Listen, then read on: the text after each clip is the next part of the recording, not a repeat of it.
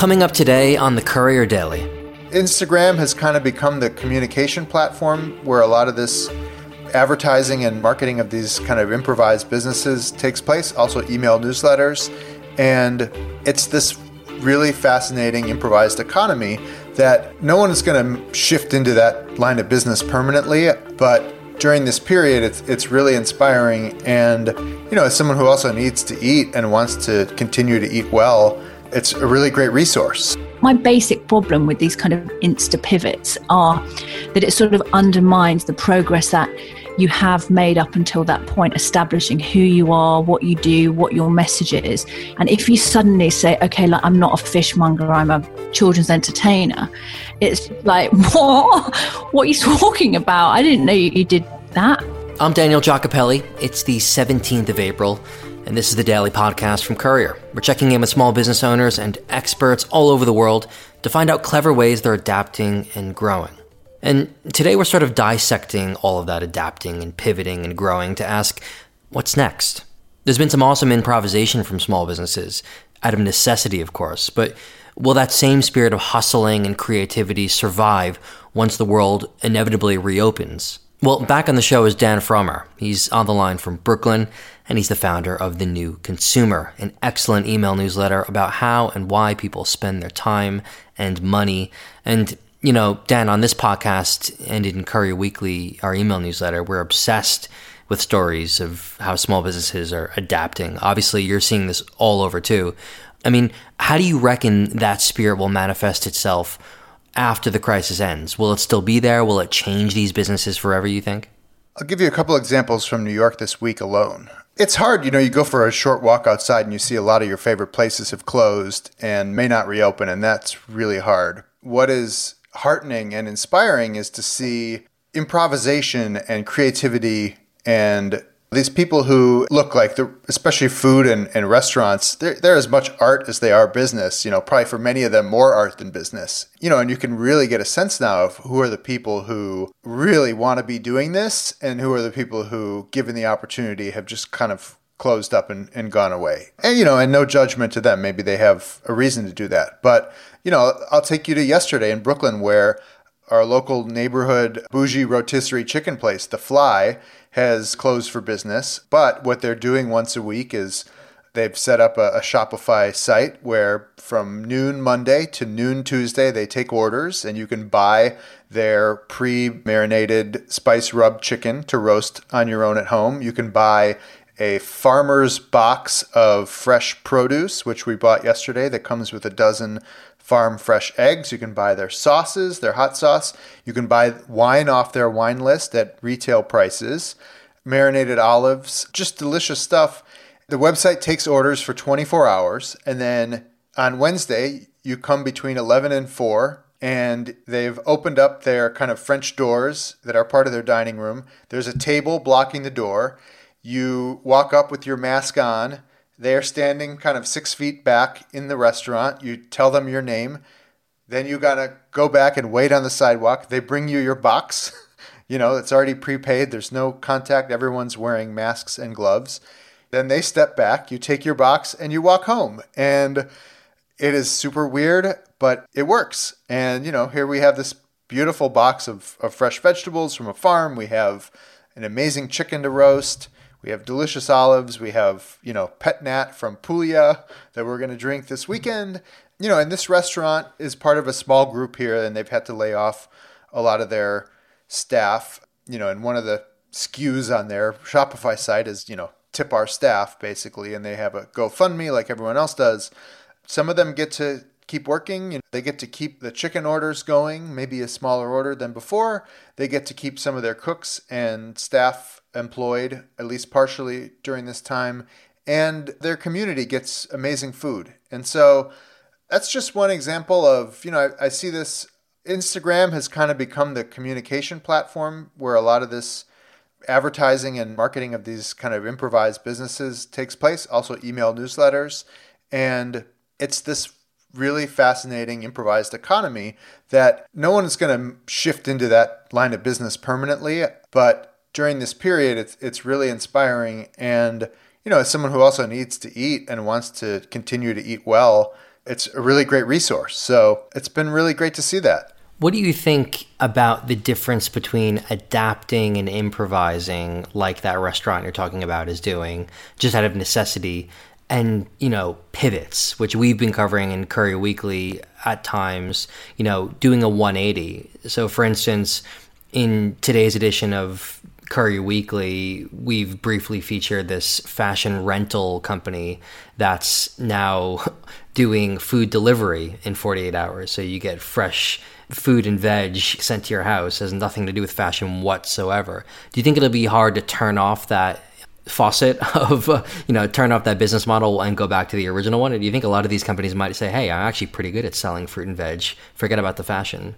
I think all bets are, are off or on, whatever you want to say. Like I think that a lot of people right now are kind of facing the reality that while their previous business wasn't really working that well anyway, so might as well just try what we can do. And and there are, you know, many pivots in business that have created billion dollar companies, right? Like Slack and Twitter and you know, we love to hear those stories. And then you see also some apparel companies becoming masks and protective equipment companies. Some of that is just so that they can be considered essential businesses and keep moving. But we now have masks from three or four different companies that were not making masks a couple of months ago and now have made us some really wonderful masks, including, you know, a uh, kitchen apron company called Hedley and Bennett in Los Angeles, including Dov Charney's Los Angeles Apparel, you know, the founder of American Apparel. You can't go out and just buy surgical masks yet. They're still not in stock, so it's really been actually very useful to have these functional, semi-functional masks from these apparel companies. We've seen a backlash actually against some small businesses that have started selling masks for, you know, for a small profit. I mean, you know, they are businesses after all. But a lot of consumers are saying, well, you shouldn't be selling masks and making money. You know, you should be sending them all for free to the NHS or to workers who need them. Where do you fall on that argument? Should people be selling them or selling them really cheaply, or is there are they justified in trying to do well by also doing good? I don't think anyone should ask anyone else to go out of business or to put themselves in financial peril. That's certainly not responsible. I love the models I've seen where by purchasing some, you're also funding the donation of some others. So I'm pretty sure at least two out of the three companies that we've ordered masks from, or even maybe all three, by purchasing them at retail, we've also essentially covered the cost for them to donate a set to medical workers. And I don't know how incredibly useful these masks are for them. Certainly, maybe for some people who work in hospitals. I think obviously doctors probably still need real masks. And we'll see if there's a, a stockpile, uh, you know, of unwanted masks at some point. But for now, I think as quickly as they've spun up and been able to to offer those things, I love it. And I, I also love people, you know, anyone with like a spare 3D printer is making these face shields and donating those. Or even Apple has made, you know, a very Apple like face shield that includes, you know, the best instruction manual for a for a snap together face shield that you could even ask for. So I mean, New Balance made really cool looking masks that they I want one, yeah. I want one too. I don't think they're selling them for consumers. I think they're just sending them to health workers. I guess like going forward that is a question like are we going to be buying masks for the next couple of years and if so, you know, what is the iPhone of masks? Is that going to be a, you know, not even just a joke business but like a real accessory line for a lot of these companies, I think it very well could be, at least for the next couple of years. Perhaps finally, I mean, all of this improvisation that is going on, what long lasting effects do you reckon that will have on those businesses? Do you think they'll keep that within the DNA of the company post crisis, this kind of hustling? Of course, it depends on the business and the industry. I think that the regulations. Like, you know, are restaurants going to be required to keep tables, you know, two meters away from each other? Will that allow the type of throughput that they need to sustain a meaningful business? I think that's all stuff that we don't know the answers to. And I also think that a lot of the, especially in the food business, like I think they'd rather get back to making the food that they love making and not packaging up farm kits to go. Sure, but I guess I mean the spirit of like, you know, American Giant, we sell the world's best hoodie, but now we've completely pivoted our factories to making masks. Do you think that what they learned by pivoting so quickly might make them more nimble in their day to day business? I hope so. I hope that spirit stays there. And I think the most obvious binary answer is like they will get to continue to exist, unlike those who were too rigid and simply went out of business. I think another thing to highlight is a lot of these companies are shifting to digital products, and that could be a bigger long-term strategy. I think of Sky Ting Yoga here in, in New York, which is, you know, one of our favorite yoga studios, and they certainly couldn't have planned it this way, but they had just launched a digital product, you know, within months ago, Sky Ting TV, which is essentially very, very high quality studio production yoga lessons available on any web browser for $20 a month you know, and they've been promoting it with live streams every day, and they've even sold some sponsorships for that. And I don't know how fast people are going to be excited to run back into a yoga studio where you're three feet away from someone who's sweating and panting and coughing. Whereas I think a lot of people who've now purchased a yoga mat for their house and maybe some blocks and some lightweight free weights are going to continue to use these at home products. You know, and, and if you think of this on a bigger scale, Peloton too, they're probably crushing it right now. My guess is that, you know, at least for the next couple of years, I mean, I don't know about you, I'm not interested in going into a gym for a while. So, you know, you look for look at a company like uh, Equinox, like that might be a really tough sell for a lot of people. In the case of SkyTing Yoga, which is a small business, certainly uh, the revenue from this time is helping them stay afloat. Hopefully, they will stay afloat. My guess is that that will be a bigger part of their business going forward than they even probably imagined it would be. And I think that's great. Thanks, Dan. Dan Frommer there. And check out Dan's newsletter, The New Consumer, and subscribe at newconsumer.com. And to pick up on that, I'm on the line now with Fleur Emery. She's a courier columnist, startup expert, content creator, and former food industry entrepreneur. And you know, Fleur, I know you, you talk with tons of entrepreneurs every week. You probably hear some ideas of people surviving, pivoting, adapting, and trying to grow all the time. Are there some ill conceived ideas that you hear?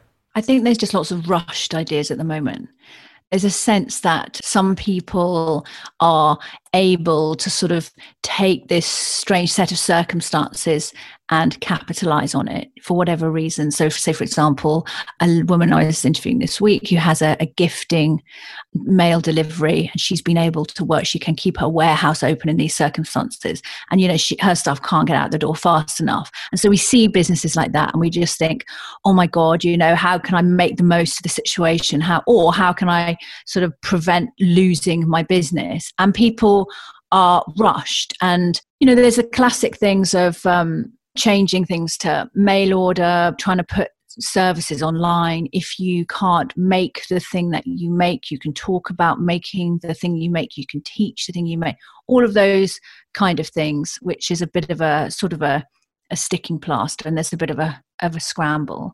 There's a lot of discounting, which isn't great idea necessarily, because of course when you lose your customers in a pandemic, it's not the price that is stopping them buying something. It's the pandemic. Yeah what do you make of that kind of Fleur everybody's saying you know all of a sudden i'm going to do my services for free and give away products for free or heavily heavily discounted. Do you think ever doing that in the short term is a good strategy ever? Oh i can understand why it's tempting. Like obviously it's the first thing we reach for but it doesn't work for a start you know we, we can see that. And it's based on an assumption that the customer is not buying your service because they haven't got the money to pay for it. And in fact, of course, down at my level with freelancers and founders of small businesses, yes, our money tap has been turned off. But for the rest of the world, you know, who are on salary, who are on siloed, they're at home with their family playing PlayStation and on the computer, and they've got the same income. There's always lots of money sw- swilling around, and you know, there are lots of potential customers. So even in fact, instead of discounting, I'd be thinking about who is my customer, you know how can i you know find a second tier of customers? How can i reach them? But my kind of main message when people come to me is to encourage them to like take some time to actually assess the viability of their business under these conditions. And actually when i push back with that question some of them don't know how much money they need for their business to survive each month. They just don't have access to those basic numbers or they'll say oh i'll have to ask my accountant. It's just like take the reins of your own you know business drive your own car stay calm. You just need a back of an envelope and a pen and you can work out those numbers right? How much money have we been making? How much money do, this, do we think we'll make for the next two months? And how much money do we need? And often with the kind of businesses i work with you know if you take out a founder salary or the, the owner salary out of the equation you know the business has very low operating costs anyway and I think that we're all triggered into this sort of sense of anxiety and going down the path of thinking, oh, what help can I get? What help can my business get? But actually, if you can support yourself financially for two or three months, if you've got padding to stay afloat for that amount of time, you just stop drawing out of your own business, some of them can survive without needing to do some huge dramatic pivot. My basic problem with these kind of insta pivots are that it sort of undermines the progress that you have made up until that point establishing who you are what you do what your message is. You know that is all your intellectual property like all the goodwill and all the kind of customer relationships around that. You know that's really gold. And if you suddenly say okay like i'm not a fishmonger i'm a children's entertainer. It's like what? What are you talking about? I didn't know you did that. It's confusing and it doesn't make much sense. And sometimes it's just maybe it's time to just put the business into a coma for a bit and wake it up you know when it's all over. And finally, it's Friday, so once again, I've invited back couriers Duncan Griffiths and John Sunyer to peel back the layers of today's edition of our newsletter, Courier Weekly, which hits inboxes this morning. And Duncan, we kicked off the newsletter this week with a story from Thailand about how a, a beer company pivoted from B2B to B2C. Can you explain more? So, obviously, a lot of alcohol brands are kind of pivoting from wholesale to D2C. This particular company had a very big following on Facebook, and I think on the day actually that the Thai government ordered all the hospitality businesses to close, they kind of quickly changed the whole business structure to field orders via Facebook Messenger. Since then, they've been kind of fulfilling deliveries same day, responding on Messenger, and using their own staff and kind of courier services to get those beers out to the people who need them. So they're using yeah Facebook Messenger. Plot twist though is that Bangkok has now banned all alcohol sales for 11 days. So I guess it's a, they have to pivot after the pivot. That is quite a big plot twist. So I guess they're gonna have to figure out what to do now. But yeah, I mean that's another roadblock.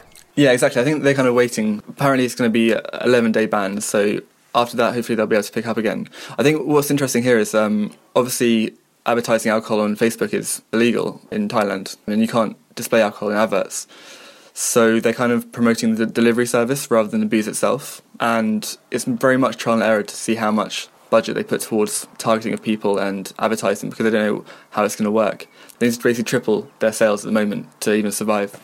So it's very much wait and see how it goes. John, tell us a bit about the piece that you worked on this week about Sportsbanger, the um, clothing brand. And for those listening, I mean, you might have seen one of their T-shirts with the NHS logo and the Nike logo underneath it. Sportsbanger is run by a guy called Johnny Banger. He has his studio and shop in Tottenham, and he's been running this kind of bootleg fashion company for about six years now.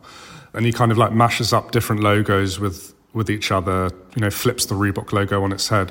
But one design's particularly taking off right now. And as you said, it's the one with the NHS logo and the Nike tick underneath. Yeah, actually, one of my biggest regrets is because I've kind of been aware of his brand for like maybe almost 10 years now. And my friend used to always wear sports banger jumper like every day. And actually, one of my biggest regrets is a bit strong. One of my regrets is I never, I never got hold of one of those jumpers. And also, he made a he made a free Tulisa t-shirt as well. I don't know if anyone gets that reference. The um, and yeah, that, that that was his pretty much his first T-shirt. There used to be this really terrible band, Danny, called N-Dubz. Well, subjective, subjective. They probably didn't make it over to America. No, they have. They did. They did. But what's the hook, John? What what makes it so interesting in this day and age? So basically, last Friday night he started reselling these NHS Nike T-shirts And in half an hour, he made £37,000. What's interesting about that, it's a one man operation pretty much. He spent zero on marketing. Everything he does runs pretty much directly counter to what every other kind of street brand out there does. So it's just really interesting, kind of like thinking about his business model and why he achieves so much success. Yeah, sometimes when you go completely out of the box, like there's this company in New York called MSCHF, and they drop the weirdest products in the world, and they somehow are making money, and they got venture capital money or something, but like nobody could really crack what actually they do, but that's the genius of it. So maybe there's something to be said there. He also um, puts on raves, so as and when they're back in action. Have you been to one? I've never been, but I've always wanted to, and I feel like this is going to spur me on next, next when raves are kicking off again. You're a real fanboy, Duncan. I'm, I'm a bit of a fanboy. And you know, John, one of the funny things about Sports Banger, or maybe unlikely things, is that it's entirely illegal, right? I mean, what he's doing is not really above board. Yeah, that's completely right. He's a bootlegger He's a brand hacker, and in the short time the brand's been alive, he's received something like five warnings from the UK government. He's had two online shops and three PayPal accounts shut down. Yeah, he definitely does things his own way. Also, in the Courier Weekly this week, guys, we caught up with Amy Gallo. She is a contributing editor at Harvard Business Review. She's a podcaster. She's written a book, The Harvard Business Review Guide to Dealing with Conflict. And Duncan, what did she tell you about how, you know, how to deal with tensions between coworkers?